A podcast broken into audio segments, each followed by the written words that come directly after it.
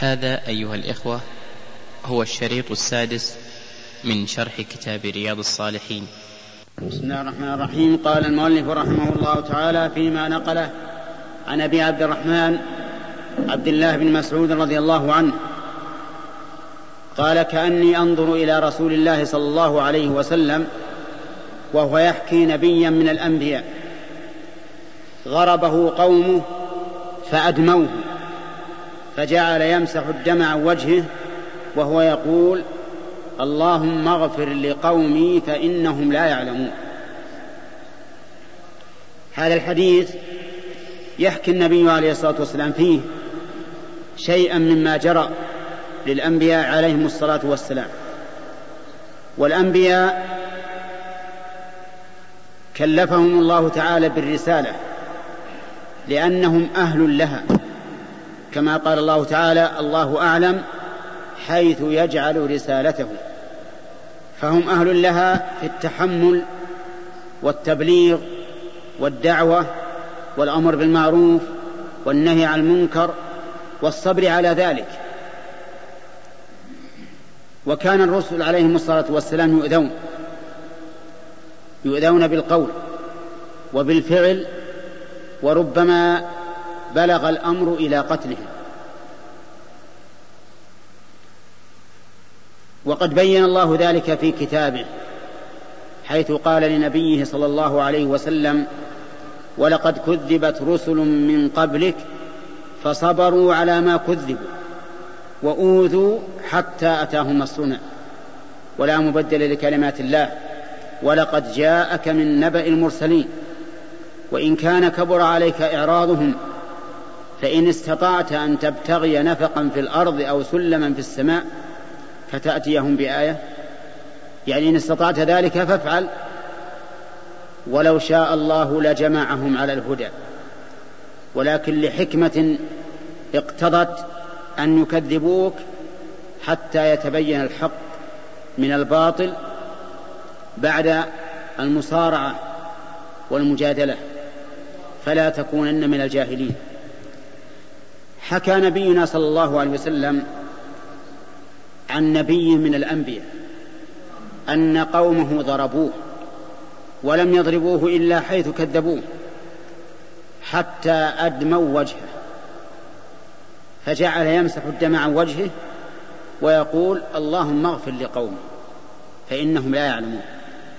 هذا غاية ما يكون من الصبر لأن الإنسان لو ضرب على شيء من الدنيا لاستشاط غضبا وانتقم ممن, ممن ضربه وهذا يدعو إلى الله ولا يتخذ على دعوته أجرا ومع هذا يضربونه حتى يدموا وجهه وهو يقول يمسح الدم عن وجهه ويقول اللهم اغفر لقومي فإنهم لا يعلمون وهذا الذي حدثنا به رسول الله صلى الله عليه وسلم لم يحدثنا به عبثا أو لأجل أن يقطع الوقت علينا بالحديث وإنما حدثنا بذلك من أجل أن نتخذ أن نتخذ منه عبرة نسير عليها.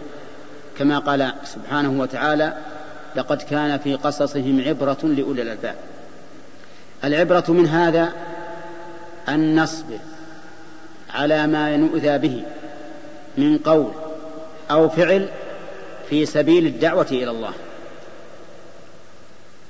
وأن نقول متمثلين هل أنت إلا إصبع دميت؟ وفي سبيل الله ما لقيت.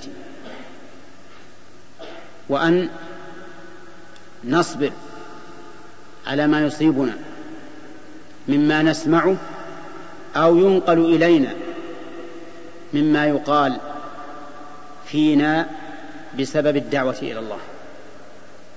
وأن نرى أن هذا رفعة لدرجاتنا وتكفير لسيئاتنا فعسى أن يكون في دعوتنا خلل من نقص في الإخلاص أو من كيفية الدعوة وطريقها فيكون هذا الأذى الذي نسمع يكون كفارة لما وقع منا.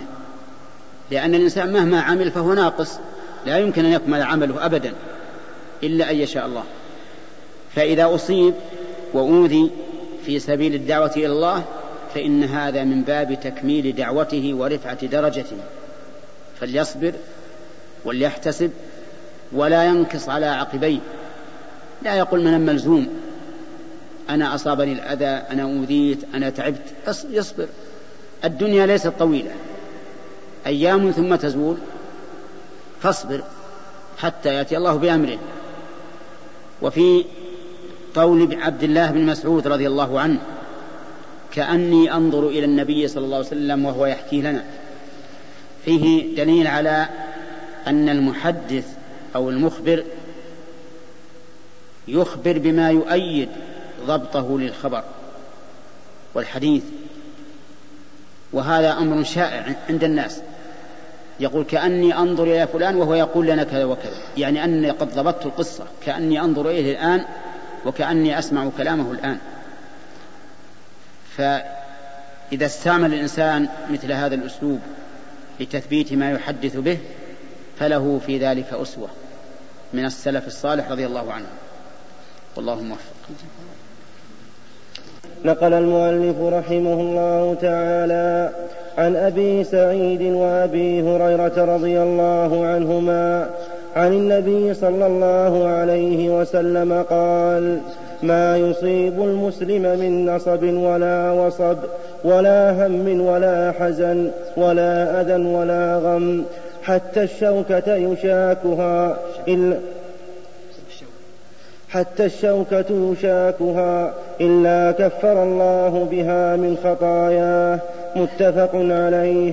وعن ابن مسعود رضي الله عنه قال دخلت على النبي صلى الله عليه وسلم وهو يوعك فقلت يا رسول الله إنك توعك وعكا شديدا. قال أجل إني أوعك كما يوعك رجلان منكم. قلت ذلك أن لك أجرين. قال أجل ذلك كذلك.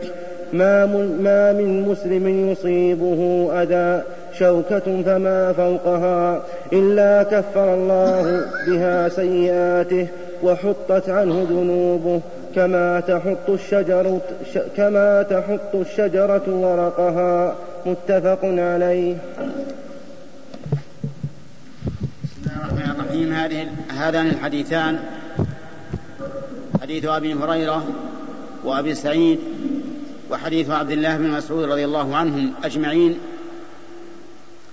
فيها دليل بل فيهما دليل على أن الإنسان يكفر عنه بما يصيبه من الهم والنصب والغم وغير ذلك. وهذا من نعمة الله سبحانه وتعالى. يبتلي سبحانه وتعالى عبده بالمصائب وتكون تكفيرا لسيئاته وحطا لذنوبه. والإنسان في هذه الدنيا لا يمكن أن يبقى مسرورا دائما بل هو يوم يسر ويوم يحزن ويوم يأتيه شيء ويوم لا يأتيه فهو مصاب بمصائب في نفسه ومصائب في بدنه ومصائب في مجتمعه ومصائب في أهله. ولا تحصى المصائب التي تصيب الإنسان. ولكن المؤمن كله أمره كله خير. إن أصابته ضراء صبر فكان خيرا له. وإن أصابته سراء شكر فكان خيرا له. فإذا أصبت بالمصيبة فلا تظن أن هذا الهم الذي أن هذا الهم الذي يأتيك أو هذا الألم الذي يأتيك ولو كان شوكة لا تظن أنه يذهب سدى بل ستعوض عنه خيرا منه ستحط عنك الذنوب كما تحت الشجرة ورقها وهذا من نعمة الله وإذا زاد الإنسان على ذلك الصبر والاحتساب يعني احتساب الأجر كان له مع هذا أجر. فالمصائب تكون على وجهين تارة إذا أصيب الإنسان تذكر الأجر واحتسب هذه المصيبة على الله فيكون فيها فائدتان تكفير الذنوب وزيادة الحسنات.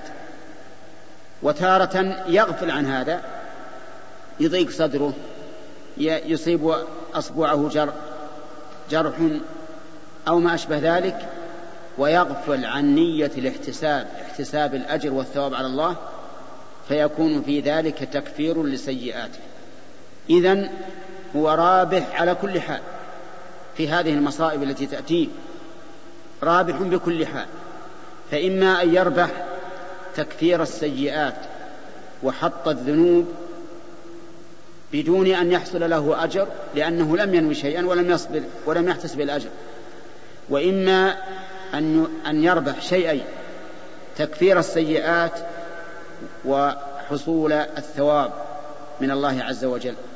لهذا ينبغي للإنسان إذا أصيب ولو بشوكة تبطه فلي فليتذكر الاحتساب احتساب الأجر من الله سبحانه وتعالى على هذه المصيبة حتى يجرى عليها مع تكفيرها للذنوب.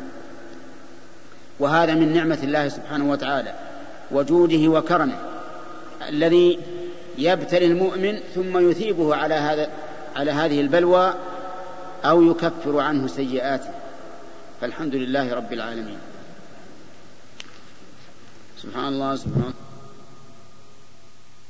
الحمد لله رب العالمين والصلاة والسلام على نبينا محمد وعلى آله وصحبه أجمعين. نقل المؤلف رحمه الله تعالى عن أبي هريرة رضي الله عنه قال قال رسول الله صلى الله عليه وسلم من يرد الله به خيرا يصب منه رواه البخاري وعن أنس رضي الله عنه قال قال رسول الله صلى الله عليه وسلم لا يتمنين أحدكم الموت لضر أصابه فإن كان لا بد فاعلا فليقل اللهم أحيني ما كانت الحياة خيرا لي وتوفني إذا كانت الوفاة خيرا لي. متفق عليه.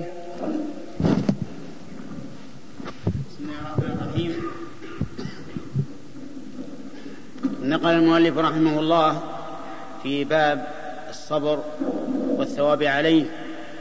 حديثين أحدهما عن أبي هريرة والثاني عن أنس بن مالك رضي الله عنه. في ثواب الصبر والاحتساب وأن الإنسان ينبغي له بل يجب عليه أن يصبر ويتحمل. أما حديث أبي هريرة فإن النبي صلى الله عليه وسلم قال من يرد الله به خيرا يصب منه. وقرأت هذه الكلمة بوجهين يصب منه أو يصب منه. وكلاهما صحيح. أما يصب منه فالمعنى أن الله تعالى يقدر عليه المصائب حتى يبتليه بها أيصبر أم يضجر؟ وأما يصب منه فهي أعم يعني يصاب من الله ومن غيره.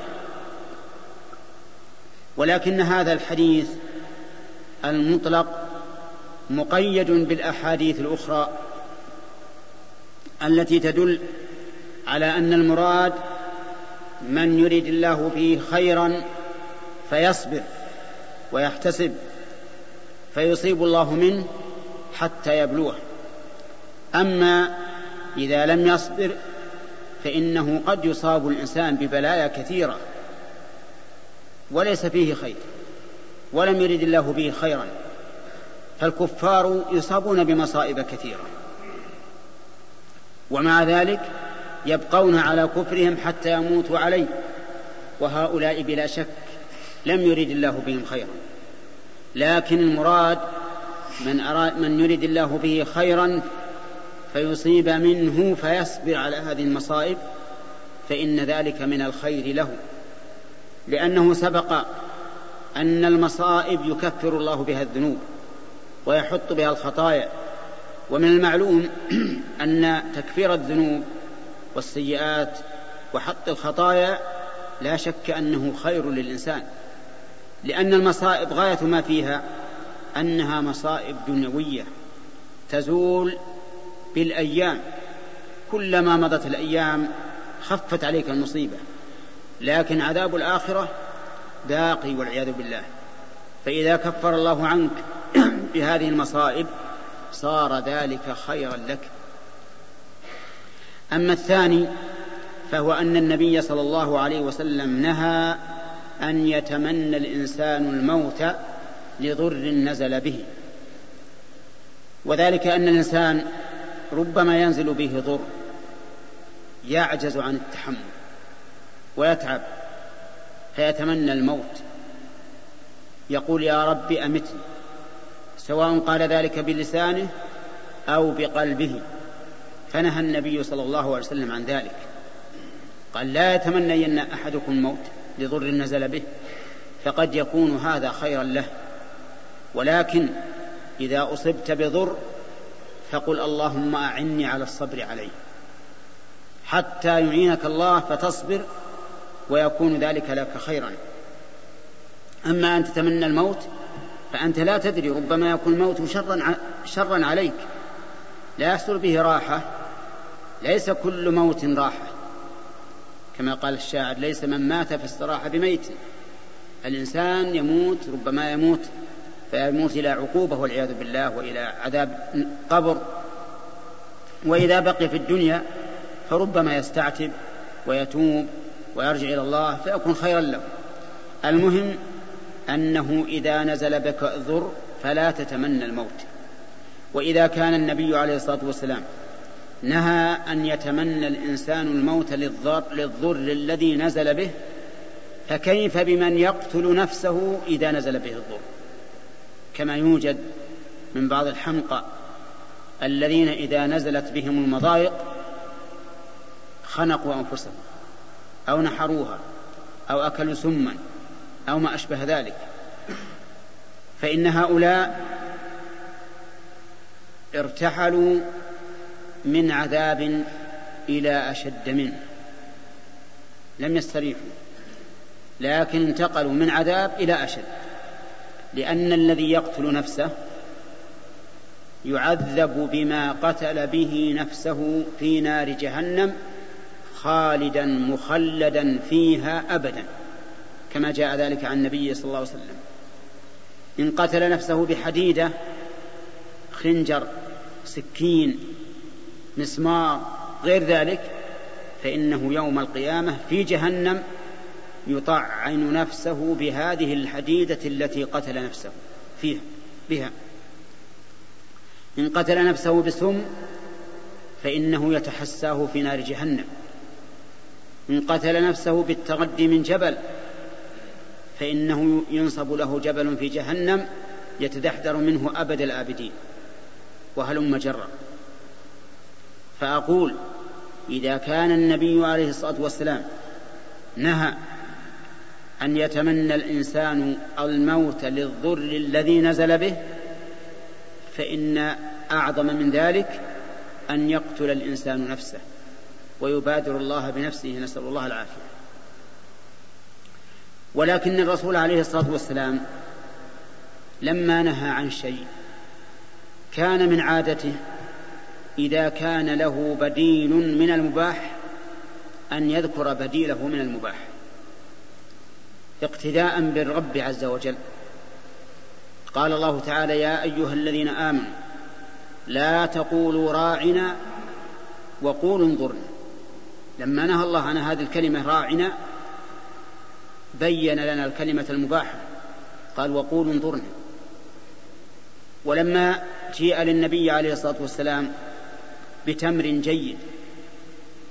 استنكره وقال ما هذا؟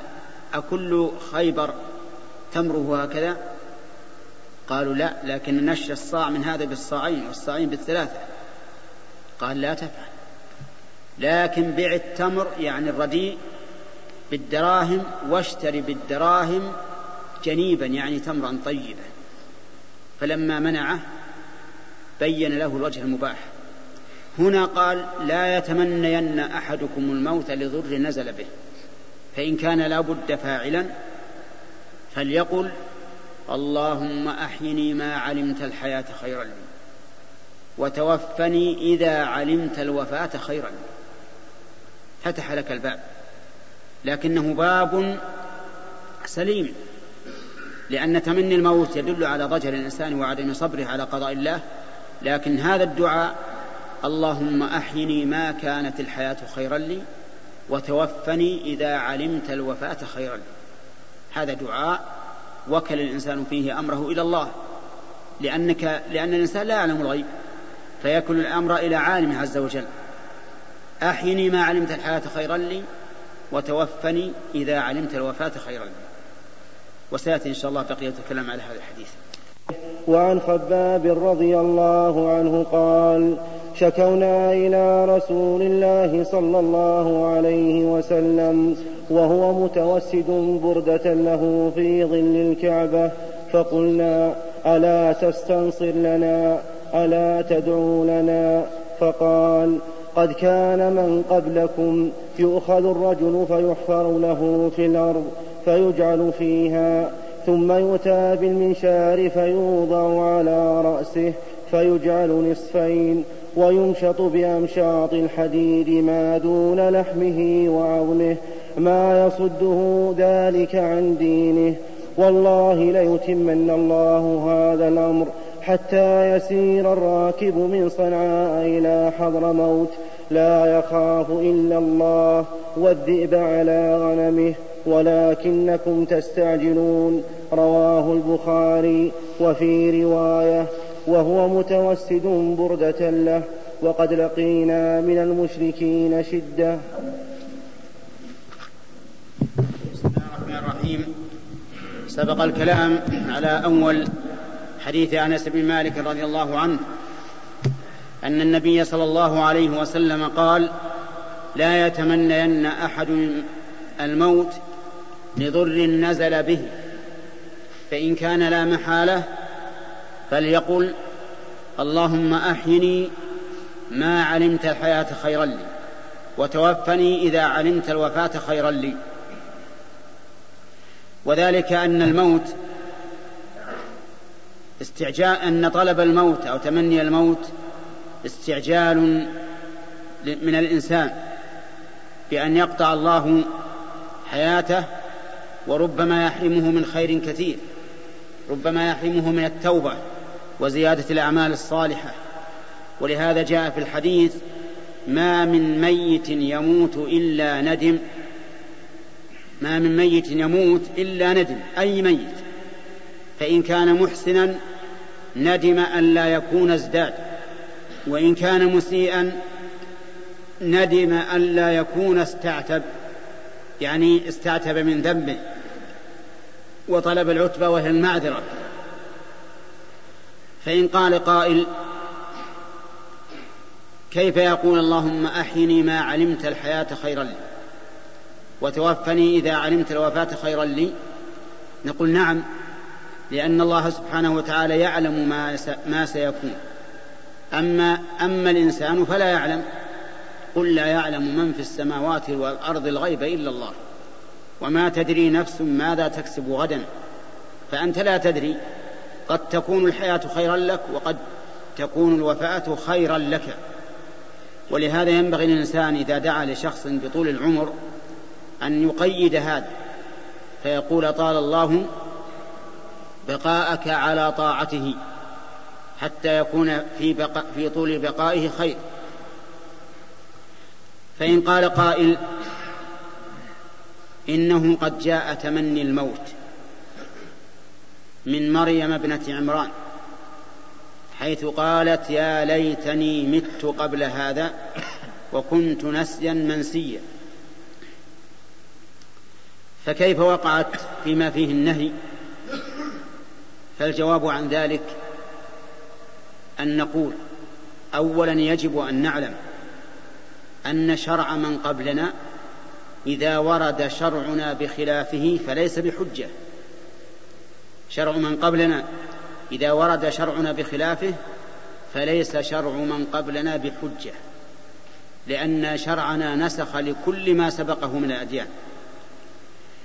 ثانيا أن مريم لم تتمنى الموت لكنها تمنت الموت قبل هذه الفتنة. ليست تريد لأنها ماتت قبل يعني أنها تعجلت الموت.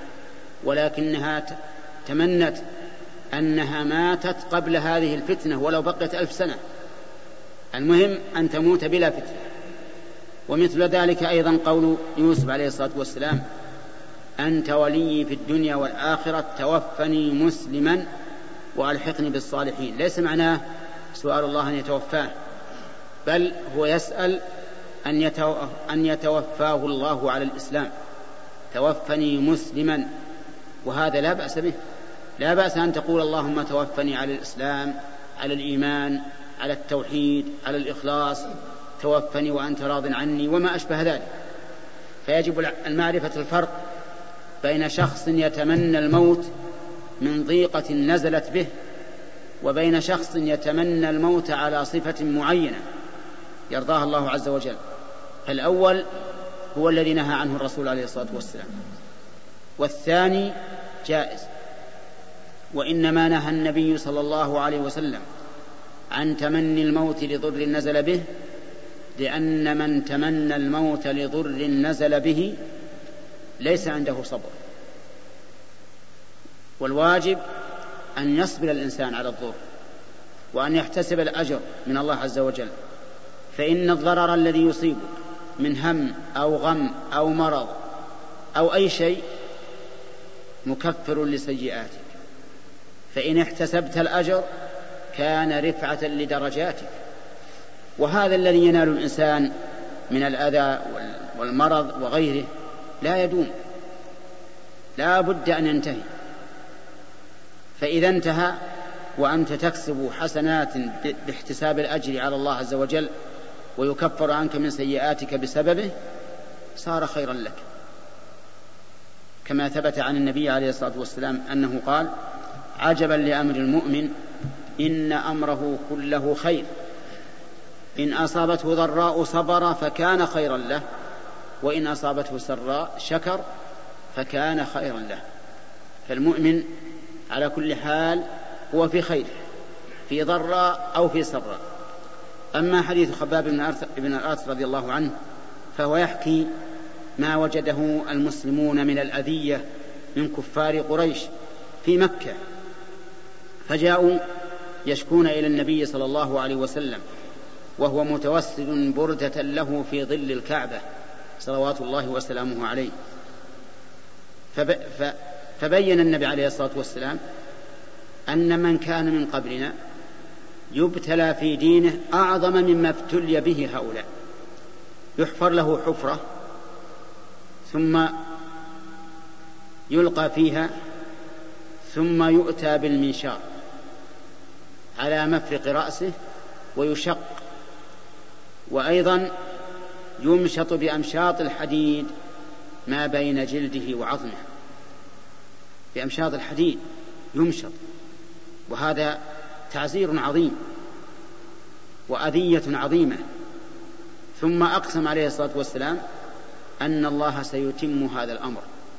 يعني يعني سيتم ما جاء به الرسول عليه الصلاة والسلام من دعوة الإسلام.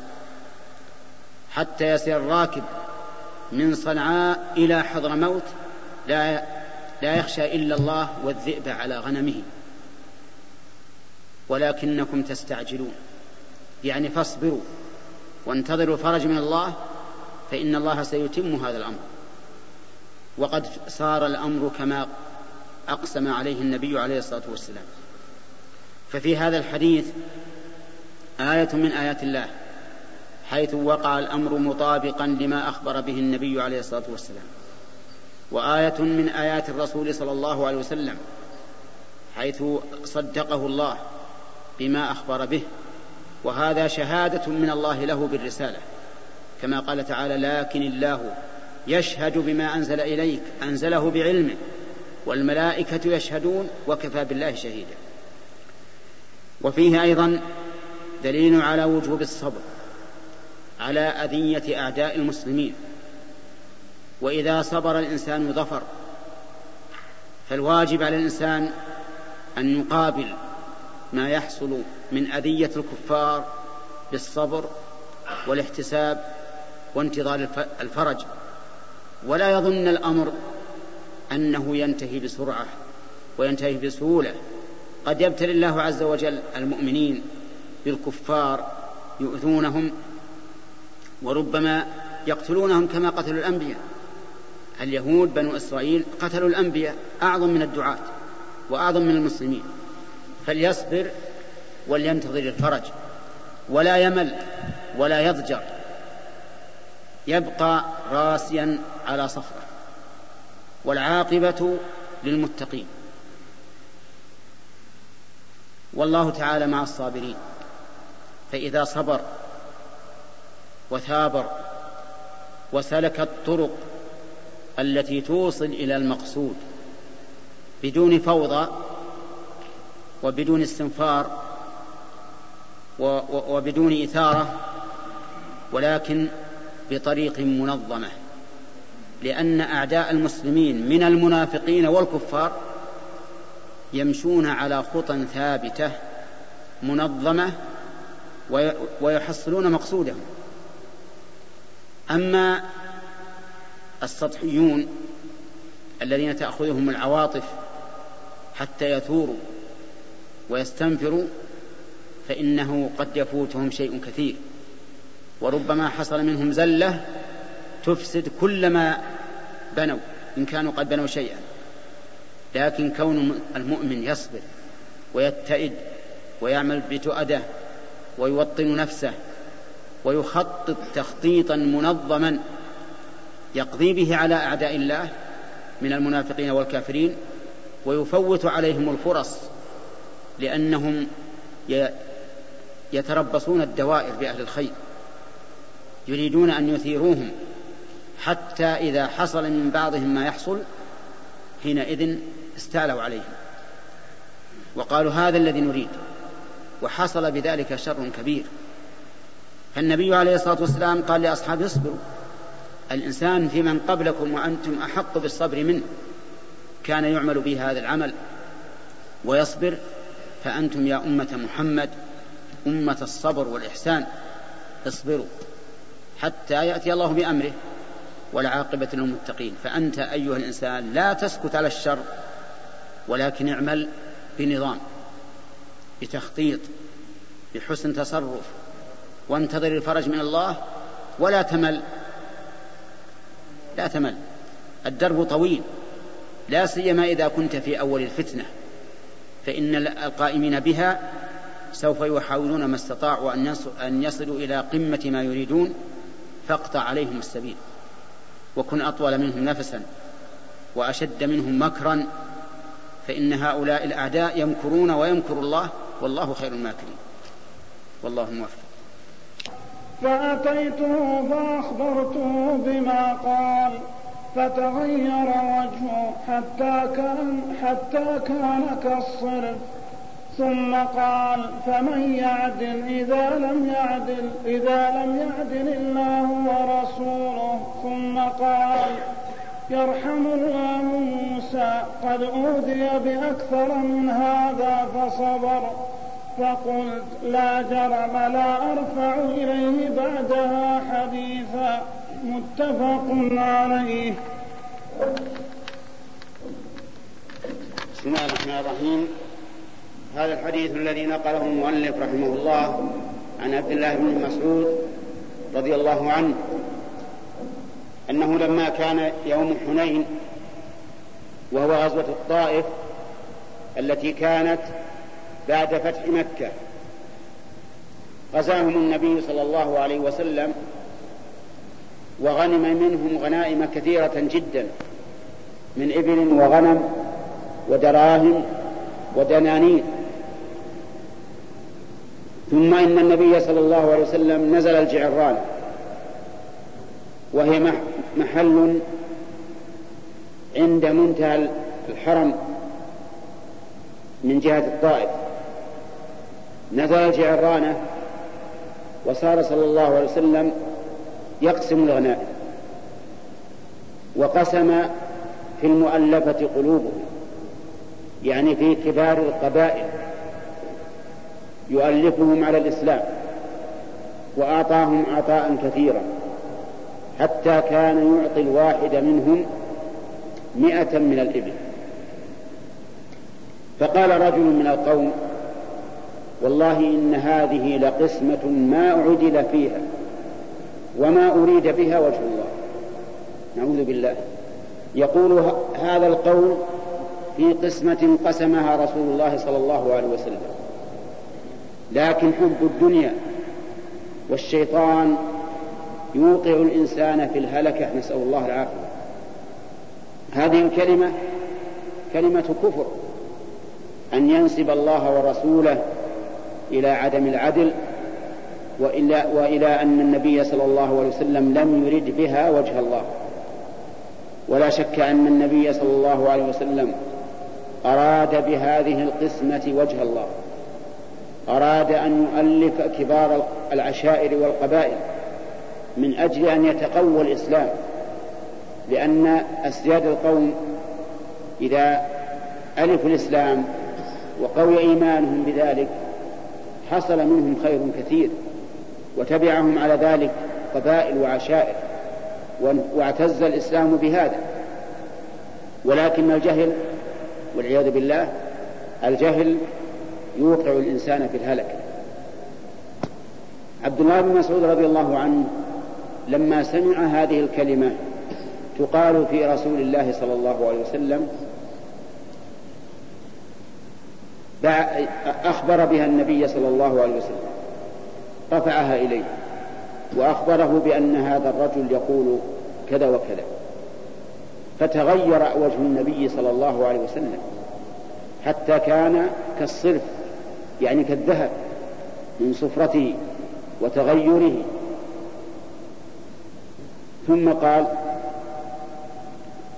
من يعدل إذا لم يعدل الله ورسوله؟ وصدق النبي عليه الصلاة والسلام.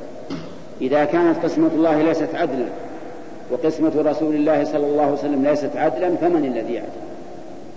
من الذي يعدل؟ ثم قال يرحم الله موسى لقد أوذي بأكثر من هذا فصبر. والشاهد هذا الشاهد من الحديث هذه الكلمة أن الأنبياء عليهم الصلاة والسلام يؤذون ويصبرون. فهذا نبينا صلى الله عليه وسلم قيل له هذا الكلام بعد ثمان سنين من هجرته. يعني ليس في أول الدعوة بعدما مكن الله له وبعد ما ما عرف صدقه وبعدما أرى الله آياته ما أرى الله الناس آيات النبي صلى الله عليه وسلم في الآفاق وفي أنفسهم. ومع ذلك يقال هذه القسمة لم يعدل فيها ولم يرد بها وجه الله. فإذا كان هذا قول رجل في صحابة النبي صلى الله عليه وسلم للنبي صلى الله عليه وسلم فلا تستغرب أن يقول الناس في عالم من العلماء إن هذا العالم فيه كذا وفيه كذا ويصفونه بالعيوب لأن الشيطان هو الذي يؤز هؤلاء على أن يقدحوا في العلماء لأنهم إذا قدحوا في العلماء وسقطت أقوالهم عند الناس ما بقي للناس أحد يقودهم بكتاب الله. من يقودهم بكتاب الله؟ إذا لم يثقوا بالعلماء وأقوالهم فمن يقودهم بكتاب الله؟ تقودهم الشياطين وحزب الشيطان. ولذلك كان غيبة العلماء أعظم بكثير من غيبة غير العلماء. لأن غيبة غير العلماء غيبة شخصية. إن ضرت فإنها لا تضر إلا الذي اغتاب والذي قيلت به الغيبة. لكن غيبة العلماء تضر الإسلام كله لأن العلماء حملة لواء الإسلام. فإذا سقطت الثقة بأقوالهم سقطت سقط لواء سقط لواء الإسلام. وصار في هذا ضرر على الأمة الإسلامية. فإذا كانت لحوم الناس بالغيبة لحوم ميت فإن لحوم العلماء لحوم ميت مسمومة لما فيها من الضرر العظيم. فأقول لا تستغرب إذا سمعت أحدا يسب العلماء. وهذا رسول الله صلى الله عليه وسلم قيل فيه ما قيل. اصبر يصبر الإنسان ويحتسب الأجر من الله عز وجل ويعلم أن العاقبة للتقوى مهما كان.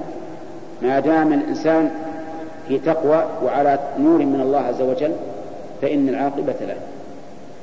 كذلك يوجد بعض الناس يكون له صديق أو قريب يخطئ مرة واحدة فيصفه بالعيب والسب والشتم والعياذ بالله في خطيئة واحدة. على هذا الذي وصف بالعيب أن يصبر.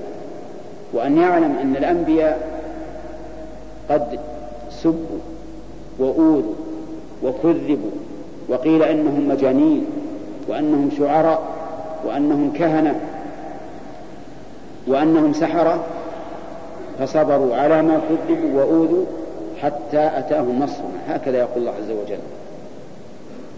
ففي هذا الحديث دليل على أن للإمام أن يعطي من يرى في عطيته المصلحة ولو أكثر من غيره إذا رأى في ذلك مصلحة للإسلام. ما هي مصلحة شخصية يحابي من يحب ويمنع من لا يحب؟ لا إذا رأى في ذلك مصلحة للإسلام وزاد في العطاء فإن ذلك إليه وهو مسؤول عن هذا أمام الله. ولا يحل لأحد أن يعترض عليه فإن اعترض عليه فقد ظلم نفسه. وفيه أن أن النبي صلى الله عليه وسلم يعتبر بمن مضى من الرسل. ولهذا قال لقد أوذي موسى بأكثر من هذا فصبر. لأن الله تعالى يقول لقد كان في قصصهم عبرة لأولي الألباب. ويقول عز وجل أولئك الذين هدى الله فبهداه مقتدر.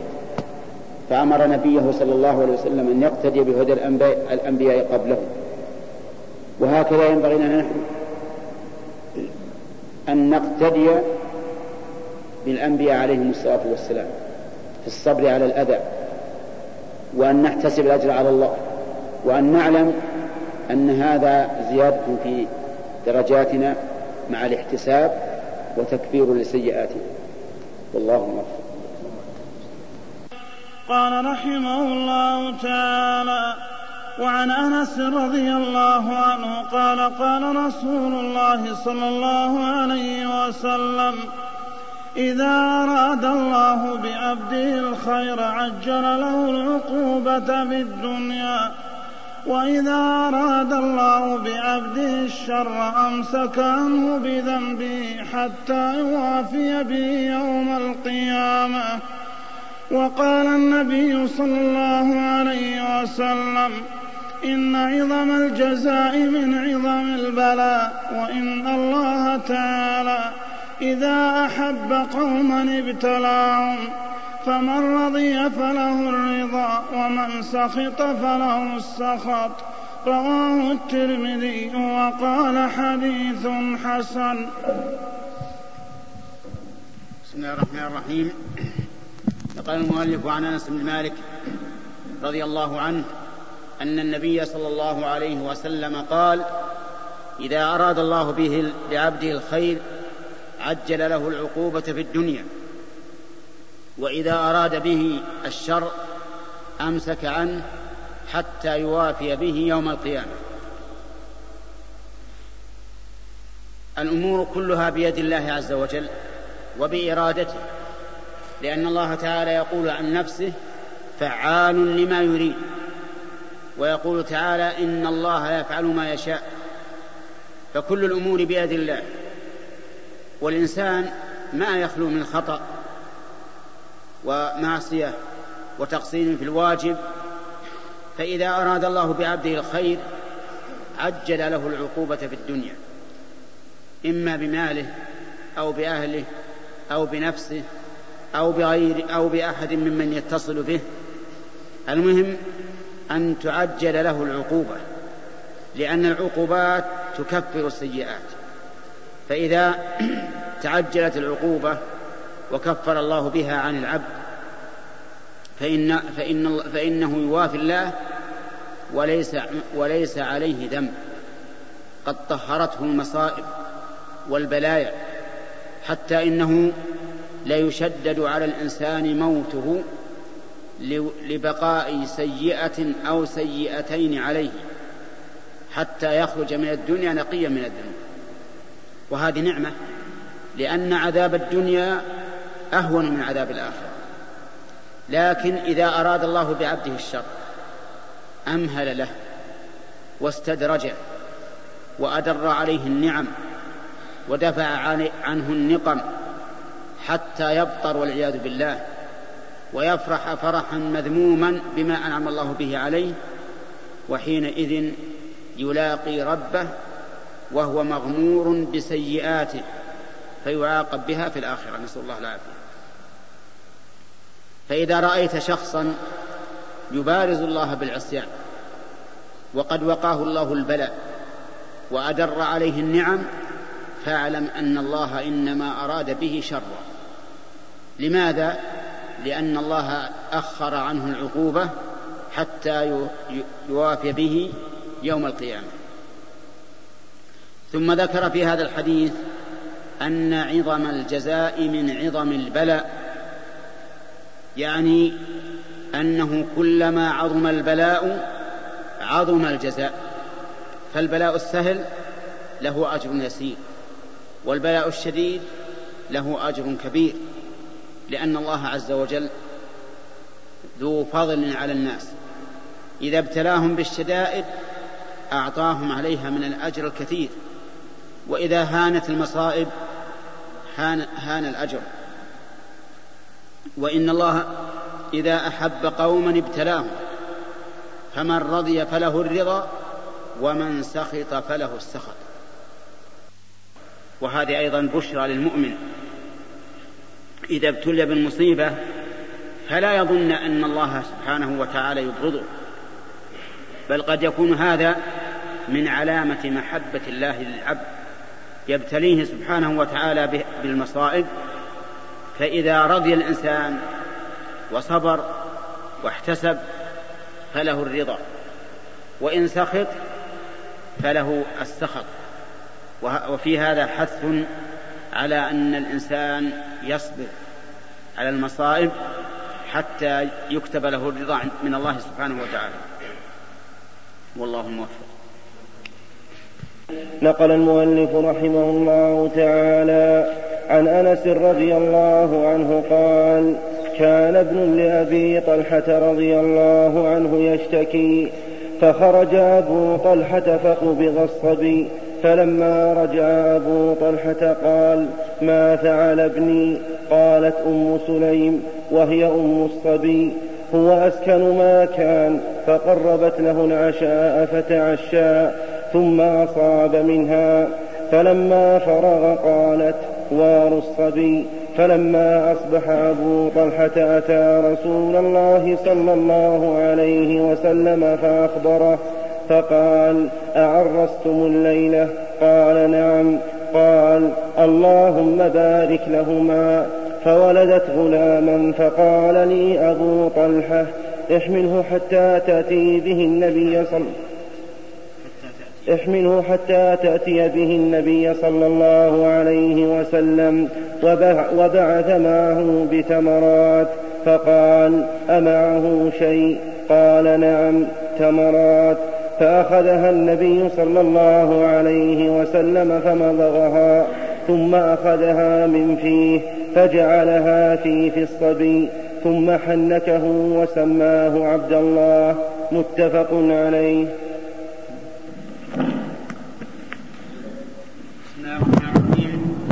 هذا الحديث الذي نقله المؤلف عن أنس بن مالك رضي الله عنه. عن أبي طلحة أنه كان له ابن يشتكي يعني مريضا وأبو طلحة كان زوج أم أنس بن مالك رضي الله عنه. وكان هذا الصبي يشتكي فخرج أبو طلحة لبعض حاجاته فقبض الصبي يعني مات. فلما رجع سأل أمه عنه. فقال كيف ابني؟ قالت هو أسكن ما يكون. وصدقت في قولها هو أسكن ما يكون لأنه مات. ولا سكون أعظم من سكون الموت. وأبو طلحة رضي الله عنه فهم أنه أسكن ما يكون من المرض وأنه في عافية. فقدمت له العشاء. فتعشى على أن ابنه بريء وطيب ثم أصاب منها يعني جامعه فلما انتهى قالت له وار الصبي يعني ادفن الصبي فإنه قد مات. فلما أصبح أبو طلحة رضي الله عنه ووار الصبي وعلم بذلك النبي صلى الله عليه وسلم سأل هل آرستم الليلة؟ قالوا قال نعم فدعا لهما بالبركة. اللهم بارك لهما في ليلتهما. فولدت غلاما سماه عبد الله وكان لهذا الولد عشرة من الولد كلهم يقرؤون القرآن ببركة دعاء النبي صلى الله عليه وسلم. ففي هذا الحديث دليل على قوة صبر أم سليم رضي الله عنها. وأن ابنها الذي مات بلغ بها الحال إلى أن تقول لزوجها هذا القول وتوري هذه التورية وقدمت له العشاء ونال منها ثم قالت ادفن الولد. وفي هذا دليل على جواز التورية. تورية يعني أن يتكلم الإنسان بكلام يخالف تخالف نيته ما فيها ما في ظاهر هذا الكلام. يعني له كلام له ظاهر هو المتبادر إلى ذهن المخاطب وله معنى آخر مرجوح لكن هو المراد في نية المتكلم فيظهر خلاف ما يريد. وهذا جائز ولكنه لا لا ينبغي إلا للحاجة. إذا احتاج الإنسان إليه لمصلحة أو دفع مضرة فليوري وأما مع عدم الحاجة فلا ينبغي أن يوري لأنه إذا ورى وظهر الأمر على خلاف ما يظنه المخاطب نسب هذا الموري إلى الكذب وأساء الظن به. لكن إذا دعت الحاجة فلا بأس. ومن ذلك من التورية المفيدة اللي يحتاج إليه الإنسان لو أن شخصا ظالما يأخذ أموال الناس بغير حق وأودع إنسان عندك مالا قال هذا مالي عندك وديعة أخشى أن يطلع عليه هذا الظالم فيأخذه. فجاء الظالم إليك وسألك هل عندك مال لفلان؟ فقلت والله ما لي عند ما له عندي شيء ما له عندي شيء. المخاطب يظن أن هذا نفي وأن المعنى ما عندي له شيء لكن أنت تنوي ما يعني الذي يعني ما له عندي شيء يعني الذي له عندي شيء. فيكون هذا الكلام مثبتا لا منفيا. هذا من التورية المباحة بل قد تكون مطلوبة إذا دعت الحاجة والضرورة إليها. والا مع عدم ذلك فلا. وفي هذا الحديث أن النبي صلى الله عليه وسلم لما جاء أنس بن مالك بأخيه من أمه ابن أبي طلحة جاء به إلى النبي عليه الصلاة والسلام ومعه تمرات فأخذه النبي صلى الله عليه وسلم ومضغ التمرات ثم جعلها في في الصبي. يعني أدخل التمرات هذه والمراد ما, ما حصل منها أدخله في فمه وحنكه. يعني أدخل إصبعه وداره في حنكه.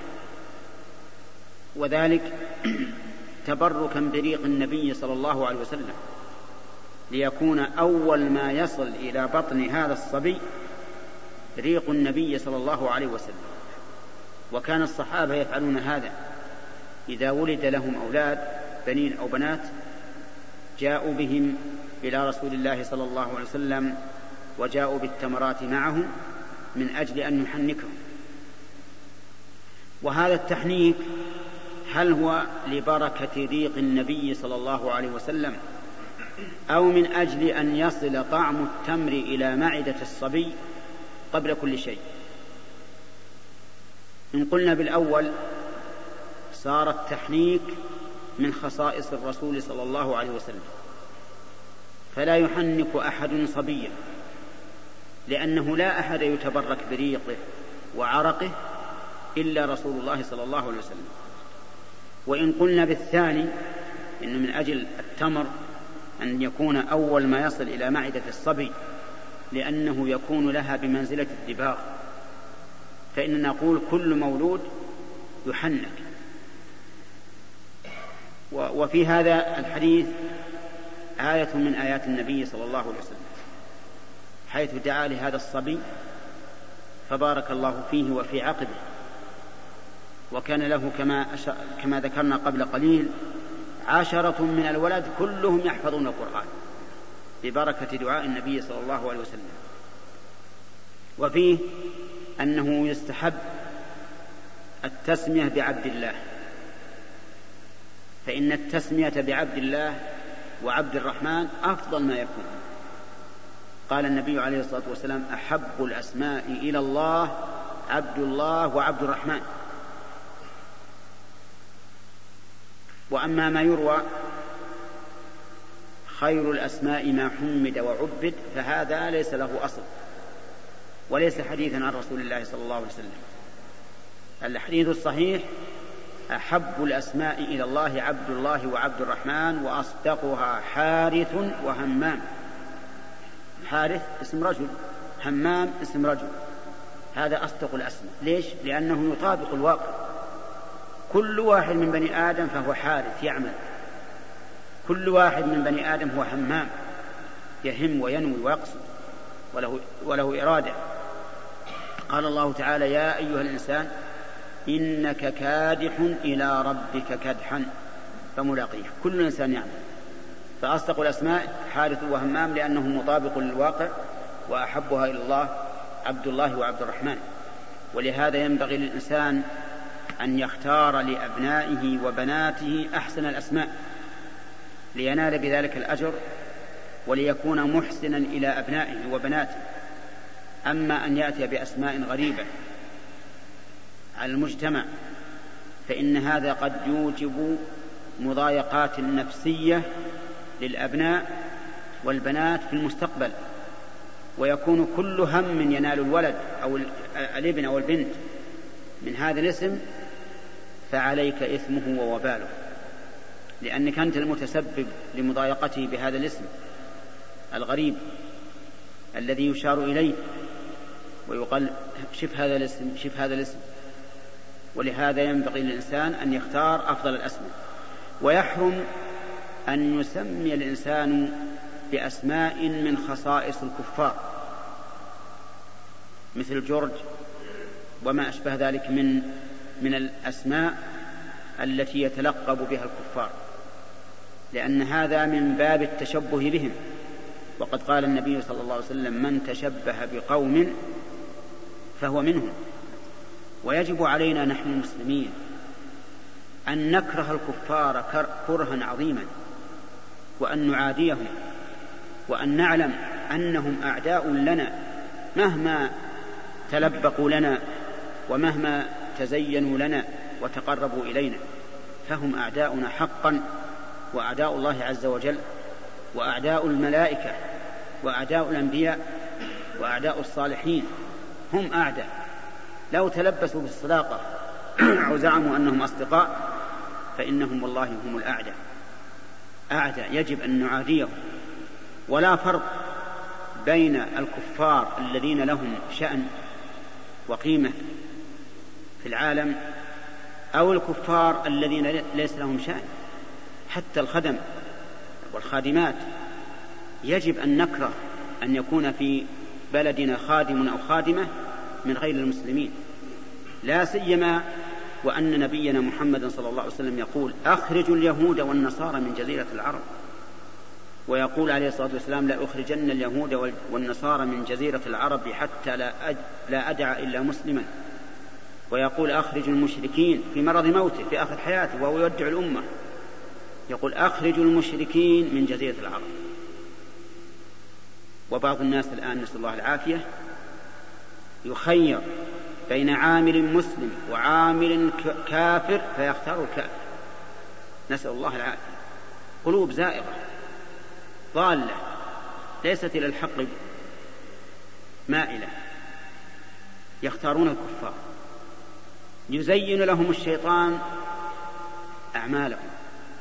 يقولون كذبا وزورا وبهتانا إن الكافر أخلص في عمله من المسلم. أعوذ بالله. يقول الكافر ما يصلي. نستغل وقته بالعمل في وقت الصلاة. ما يطلب يروح العمرة يروح الحج ما يصوم. دائما في عمل. ولا يهمهم هذا الشيء مع أن خالق الأرض والسماوات يقول ولعبد مؤمن خير من مشرك ولو أعجبكم أولئك يدعون إلى النار. والله يدعو إلى الجنة والمغفرة بإذنه. فيجب عليكم أيها الأخوة يا من استمعتم قولنا هذا أن تناصحوا إخوانكم الذين اغتروا وزين لهم الشيطان جلب الكفار إلى بلادنا. خدما وعمالا وما أشبه ذلك. يجب أن يعلموا أن في ذلك إعانة للكفار على المسلمين. لأن هؤلاء الكفار يؤدون ضرائب لحكوماتهم. ضرائب لحكوماتهم يقوون الحكومات على المسلمين. والشواهد على هذا كثيرة. فالواجب علينا أن نتجنب الكفار بقدر ما نستطيع. لا نتسمى بأسمائهم ولا نوادهم ولا نحترمهم ولا نبدأهم بالسلام ولا نفسح لهم الطريق. لأن النبي عليه الصلاة والسلام يقول لا تبدأوا اليهود والنصارى بالسلام وإذا لقيتموهم في طريق فاضطروهم إلى أضيقه. أين, أين نحن من هذه التعليمات؟ أين نحن من كلام الرسول عليه الصلاة والسلام الذي لا ينطق عن الهوى؟ لماذا لا نحذر إذا كثر فينا الخبث من الهلاك؟ استيقظ النبي عليه الصلاة والسلام ذات ليلة محمرا وجهه. قام من النوم محمرا وجهه. يقول لا إله إلا الله. ويل للعرب من شر قد اقترب. إنذار تحذير. ويل للعرب حملت لواء الإسلام. من شر قد اقترب. فتح اليوم من ردم يأجوج ومأجوج مثل هذه. وقال بأصبعه الإبهام والسبابة قالت زينب يا رسول الله أنهلك وفينا الصالحون؟ قال نعم. إذا كثر الخبث نهلك وفينا الصالحون. إذا كثر الخبث الخبث العملي والخبث البشري. إذا كثر الخبث في أعمالنا فنحن عرضة للهلاك. إذا كثر البشر النجس في بلادنا فنحن عرضة للهلاك. والواقع شاهد بهذا. نسأل الله أن يحمي بلادنا من أعدائنا الظاهرين والباطنين وأن يكبت المنافقين والكفار ويجعل كيدهم في نحورهم إنه جواد كريم. نقل المؤلف رحمه الله تعالى في سياق حديث أنس وفي رواية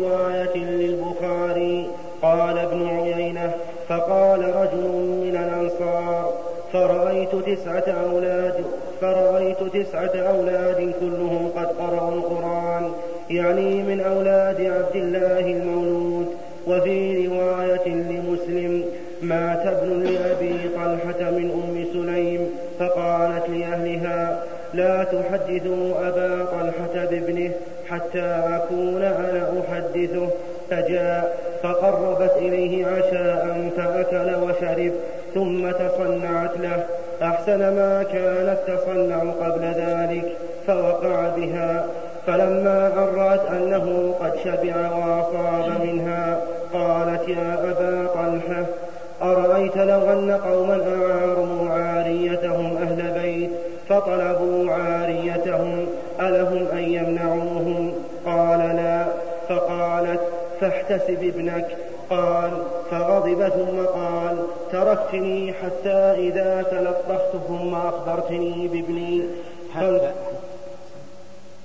تركتني حتى تركتني حتى إذا تلطخت ثم أخبرتني بابني. فانطلق حتى أتى رسول الله صلى الله عليه وسلم فأخبره بما كان. فقال رسول الله صلى الله عليه وسلم بارك الله في ليلتكما. قال فحملت. وكان رسول الله صلى الله عليه وسلم في سفر وهي معه. وكان رسول الله صلى الله عليه وسلم إذا أتى المدينة من سفر لا يطرقها طروقا فدنوا من المدينة فضربها المخاض فاحتبس عليها أبو طلحة. وانطلق رسول الله صلى الله وسلم. قال يقول أبو طلحة إنك لتعلم يا رب أنه يعجبني أن أخرج مع رسول الله صلى الله عليه وسلم إذا خرج وأدخل معه إذا دخل وقد احتبست بما ترى. تقول أم سليم يا أبا طلحة ما أجد الذي كنت أجد. انطلق. فانطلقنا وضربها المخاض. حين قدمنا فولدت غلاما فقالت لي أمي يا أنس لا يرضعه أحد حتى تأتوا به على رسول الله صلى الله عليه وسلم. فلما أصبح احتملته فانطلقت به إلى رسول الله صلى الله عليه وسلم وذكر تمام الحديث. بسم الله الرحمن الرحيم. هذا بقية الحديث الذي رواه أنس بن مالك رضي الله عنه في قصة أبي طلحة حين مات له ابن صغير. يقول في في إحدى الروايات أن أم سليم رضي الله عنها لما جاء أبو طلحة بعد أن توفي الابن الطفل الصغير قالت له أرأيت لو أن قوما أعاروا عارية لأناس ثم جاءوا يطلبونها هل لهم أن يمنعوها أن يمنعوهم منها؟ قال لا. إذا جاء صاحب العرية يقول أعطني الذي أعرتك فإنه لا يمنعه. قالت فاحتسب ابنك. يعني أن الأولاد عندنا عارية وهم ملك لله عز وجل متى شاء أخذه فضربت له هذا المثل من أجل أن يقتنع ويحتسب الأجر على الله سبحانه وتعالى. وهذا يدل على ذكائها رضي الله عنها وعلى أنها امرأة عاقلة صابرة محتسبة وإلا فإن الأم كالأب ينالها من الحزن على ولدها مثل ما ينال ما ينال الأب وربما تكون أشد حزنا لضعفها وعدم صبرها. وفي هذا الحديث بركة دعاء النبي صلى الله عليه وسلم حيث كان له تسعة من الولد أو عشرة من الولد كلهم يقرؤون القرآن ببركة دعاء النبي صلى الله عليه وسلم. وفيه أيضا كرامة لأبي طلحة رضي الله عنه لأن أبا طلحة كان خرج مع النبي صلى الله عليه وسلم في سفر وكانت معه أم سليم بعد أن حملت. فلما رجع النبي صلى الله, صلى الله عليه وسلم من السفر أتاها المخاض يعني جاءها الطلق قبل أن يصلوا إلى المدينة. وكان النبي صلى الله عليه وسلم لا يحب أن يطرق أهله طروقا يعني لا يحب أن يدخل عليهم ليلا دون أن يخبرهم بالقدوم. فدعا أبو طلحة رضي الله عنه ربه وقال اللهم إنك تعلم أنني أحب أن لا يخرج النبي صلى الله عليه وسلم مخرجا إلا وأنا معه. ولا يرجع مرجعا إلا وأنا معه. وقد أصابني ما ترى. يقوله الله عز وجل يناجي ربه سبحانه وتعالى. تقول أم سليم فما, فما وجدت الذي كنت أجده من قبل. يعني هان عليها الطلق ولا كأنها تطلق. قالت أم سليم لزوجها أبو طلحة فانطلق. فانطلق ودخل المدينة مع رسول الله صلى الله عليه وسلم. ولما وصلوا إلى المدينة وضعت. ففي هذا كرامة لأبي طلحة رضي الله عنه حيث خفف الله الطلق على امرأته بدعائه.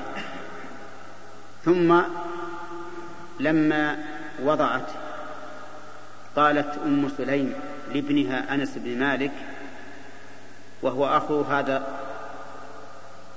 الحمل الذي ولد أخوه من أمه. قالت احتمله إلى رسول الله صلى الله عليه وسلم اذهب به إلى رسول الله صلى الله عليه وسلم كما هي عادة أهل المدينة. إذا ولد لهم ولد يأتون به إلى رسول الله صلى الله عليه وسلم ومعهم تمر. فيأخذ النبي صلى الله عليه وسلم التمرة فيمضغها بفمه. ثم يحنك بها الصبي لأن في ذلك فائدتين. الفائدة الأولى بركة ريق النبي صلى الله عليه وسلم. وكان الصحابة رضي الله عنهم يتبركون بريق النبي صلى الله عليه وسلم وبعرقه حتى كان من عادتهم أنه إذا كان في الصباح وصلى الفجر أتوا بآنية فيها ماء. فغمس النبي صلى الله عليه وسلم يديه في الماء وعرك يديه في الماء فيأتي به الصبيان يأتون بهذا الماء ثم ينطلقون به إلى أهليهم يتبركون بأثر النبي صلى الله عليه وسلم. وكانوا أي الصحابة إذا توضأ النبي عليه الصلاة والسلام كادوا يقتتلون على وضوئه على فضل الماء يتبركون به. ويأخذون من عرقه ويأخذون من شعره. حتى كان عند أم سلمة إحدى زوجات الرسول صلى الله عليه وسلم وإحدى أمهات المؤمنين. عندها جلجل من فضة يعني مثل الطابوق فيه شعرات من شعار النبي صلى الله عليه وسلم يستشفى بها المرضى أو يستشفون بها. يعني يأتون بشعرتين أو ثلاث من شعرات الرسول عليه الصلاة والسلام يضعونها في ماء ثم يحركونها من أجل أن يتبركوا بهذا الماء. لكن هذا خاص بالنبي عليه الصلاة والسلام. الفائدة الثانية من التمر الذي كان الرسول صلى الله عليه وسلم يحنكه الصبيان أن التمر فيه خير وبركة وفيه فائدة للمعدة.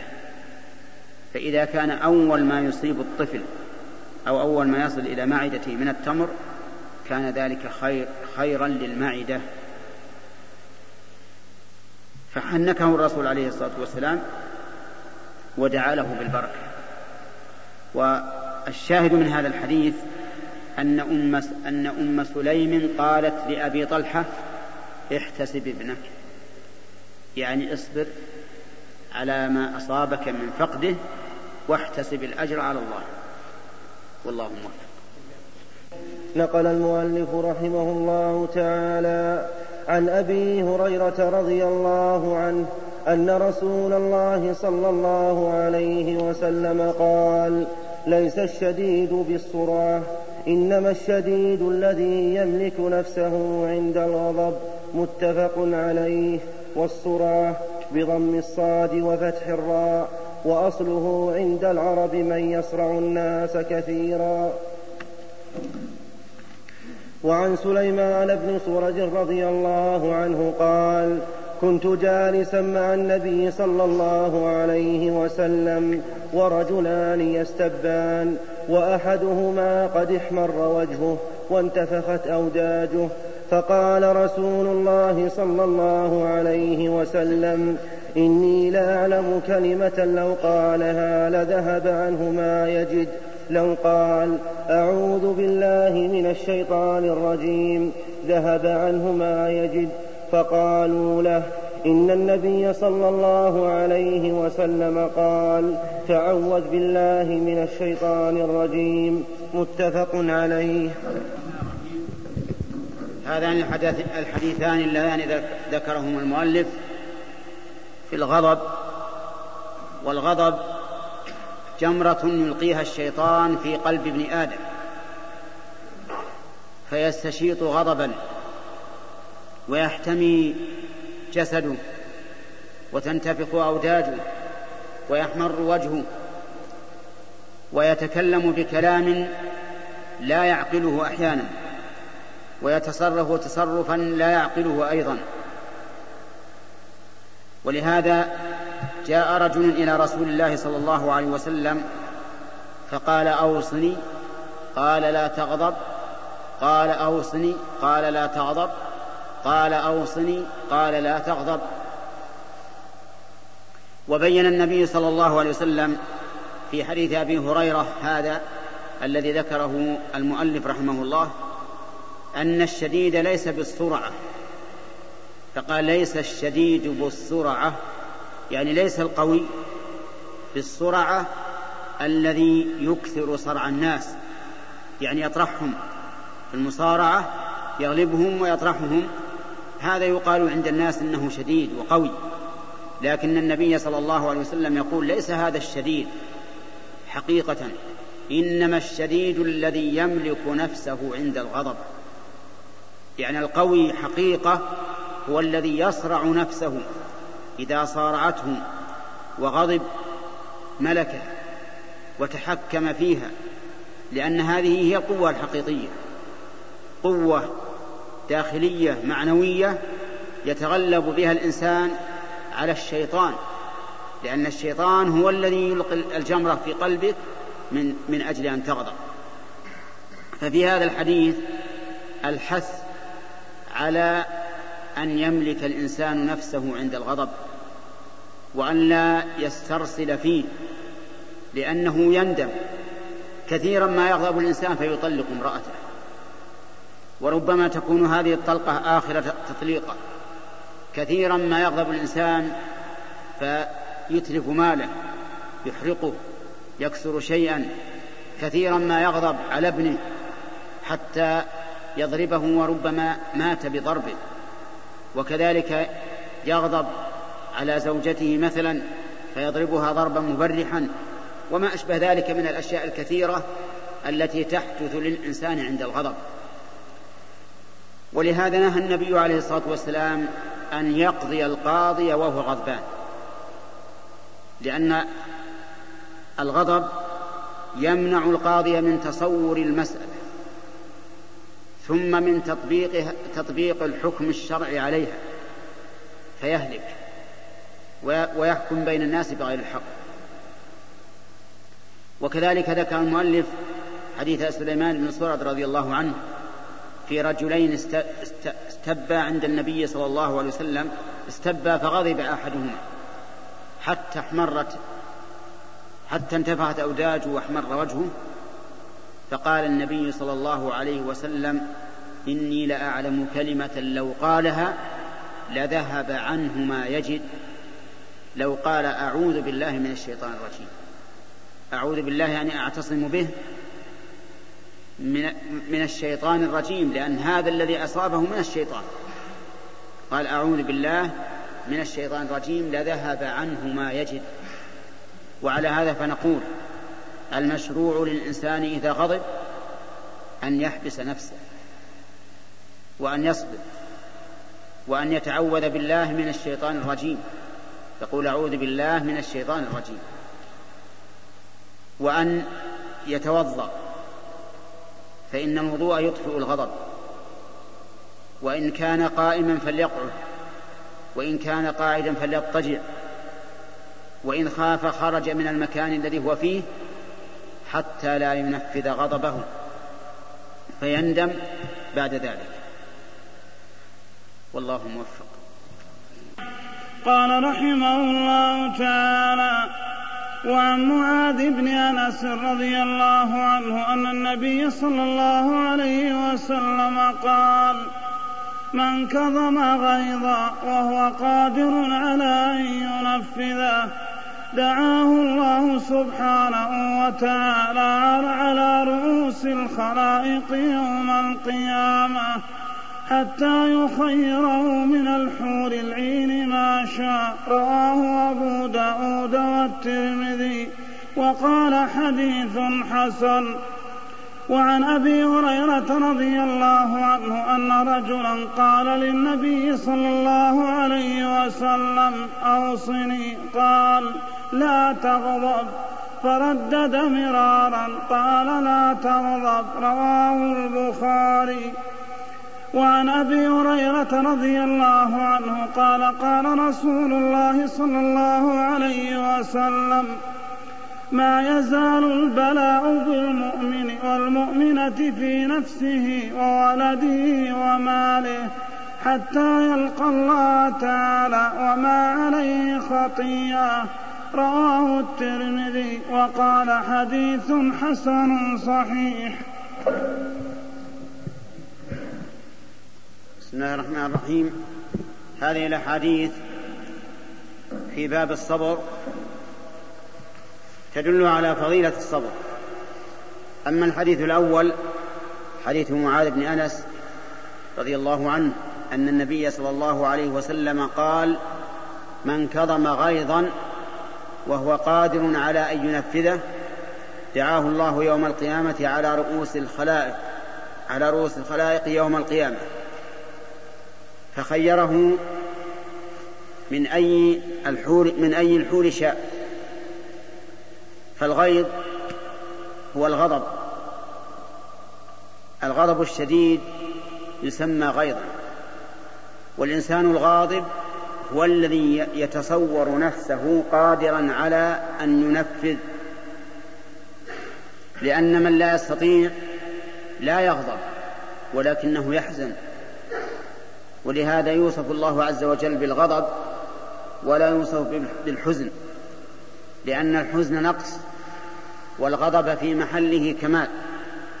فإذا اغتاظ الإنسان من شخص وهو قادر على أن يفتك به ولكنه ترك ذلك ابتغاء وجه الله وصبرا على ما حصل له من أسباب الغيظ فله هذا الثواب العظيم أنه يدعى على رؤوس الخلائق يوم القيامة يخير من أي الحور شاء وأما حديث أبي هريرة رضي الله عنه أن النبي صلى الله عليه وسلم أن رجلا قال يا رسول الله أوصني قال لا تغضب. فردد مرارا قال لا تغضب فقد سبق الكلام عليه. وأما حديثه الثاني فهو أيضا دليل على أن الإنسان إذا صبر واحتسب الأجر عند الله كفر الله عنه سيئاته. إذا أصيب الإنسان ببلاء في نفسه أو ولده أو ماله ثم صبر على ذلك فإن الله سبحانه وتعالى لا يزال يبتليه بهذا حتى يكون حتى لا يكون عليه خطيئة.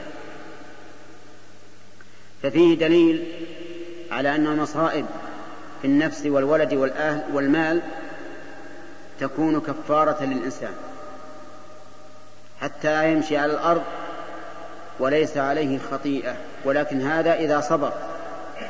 أما إذا تسخط فإن من تسخط فله السخط. والله موفق. سبحان الله. الحمد لله رب العالمين والصلاة والسلام على نبينا محمد وعلى آله وصحبه أجمعين قال رحمه الله تعالى وعن ابن عباس رضي الله عنهما قال قدم عيينة بن حصين فنزل على وعن ابن عباس رضي الله عنهما قال قدم عيينة بن حصن فنزل على ابن أخيه الحر بن قيس وكان من النفر الذين يدنيهم عمر رضي الله عنه وكان القراء وأصحاب مجلس عمر رضي الله عنه ومشاورته كهولا كانوا أو شبانا. فقال عيينة لابن أخي يا ابن أخي لك وجه عند هذا الأمير فاستأذن لي عليه. فاستأذن فأذن له عمر فلما دخل قال هي ابن الخطاب فوالله ما تعطينا الجزل ولا تحكم فينا بالعدل. فغضب عمر رضي الله عنه حتى هم أن يوقع به. فقال له الحر يا أمير المؤمنين إن الله تعالى قال لنبيه صلى الله عليه وسلم خذ العفو وأمر بالعرف وأعرض عن الجاهلين وإن هذا من الجاهلين. والله ما جاوزها عمر حين تلاها وكان وقافا عند كتاب الله تعالى. رواه البخاري. بسم الله الرحمن الرحيم. ما زال المؤلف رحمه الله يأتي بالأحاديث الدالة على الصبر وكظم الغيظ. فذكر هذا الحديث الذي رواه ابن عباس رضي الله عنهما عن عمر بن الخطاب رضي الله عنه. أمير المؤمنين وثاني رجل في هذه الأمة الإسلامية بعد نبيها صلى الله عليه وسلم. أبو بكر هو الخليفة الأول وعمر هو الخليفة الثاني رضي الله عنه. وكان قد اشتهر بالعدل بين الرعية وبالتواضع للحق حتى إن المرأة ربما تذكره بالآية من كتاب الله فيقف عندها ولا يتجاوزها. فقدم عليه عيينة بن حسن وكان من كبار قومه فقال له هي يا ابن الخطاب هذه كلمة استنكار وتلو وتلوم. إنك لا تعطينا الجزل ولا تحكم فينا بالعدل. كيف رجل يتكلم على هذا هذا الخليفة المشهور بالعدل بهذا الكلام. مع أن عمر كما قال ابن عباس رضي الله عنه كان جلساؤه القراء. القراء من أصحاب النبي صلى الله عليه وسلم هم جلساء سواء كانوا شيوخا أو كهولا أو شبابا يشاورهم ويدنيهم وهكذا ينبغي لكل أمير أو خليفة أن يكون جلساؤه الصالحين لأنه إن قيض له جلساء غير صالحين هلك وأهلك الأمة. وإن يسر الله له جلساء صالحين نفع الله به الأمة. فالواجب على ولي الأمر أن يختار من الجلساء أهل العلم والإيمان. وكان الصحابة رضي الله عنهم القراء منهم هم أهل العلم لأنهم لا يتجاوزون عشر آيات حتى يتعلموها وما فيها من العلم والعمل. لما قال الرجل هذا الكلام لعمر إنك لا تعطينا الجزل ولا تحكم فينا بالعدل غضب رضي الله عنه. غضبا حتى كاد أن يهم به يعني يضربه أو يبطش به.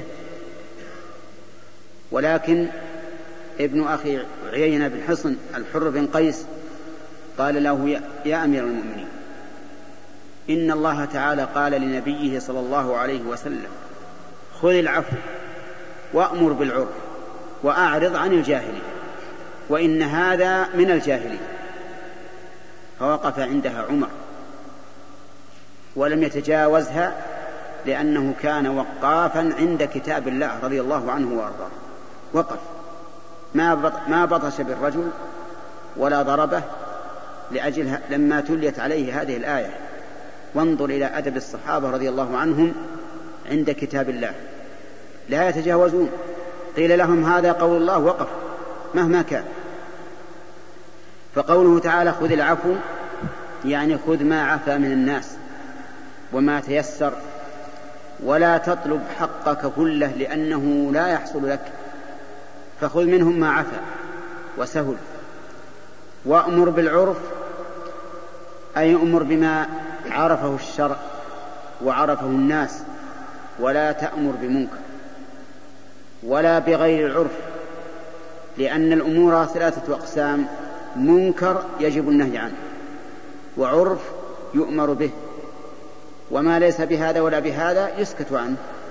لكن على سبيل النصيحة ينبغي للإنسان أن أن لا يقول إلا قولا فيه الخير. لقول النبي عليه الصلاة والسلام من كان يؤمن بالله واليوم الآخر فليقل خيرا أو ليصمت. وأما قوله أعرض عن الجاهلين فالمعنى أن من جهل عليك وتطاول عليك فأعرض عنه. أعرض عنه. لا سيما إذا كان إعراضك ليس ذلا وخنوعا. مثل عمر بن الخطاب رضي الله عنه إعراضه ليس ذلا وخنوعا. قادر على أن يبطش بهذا الرجل الذي تكلم على الخليفة.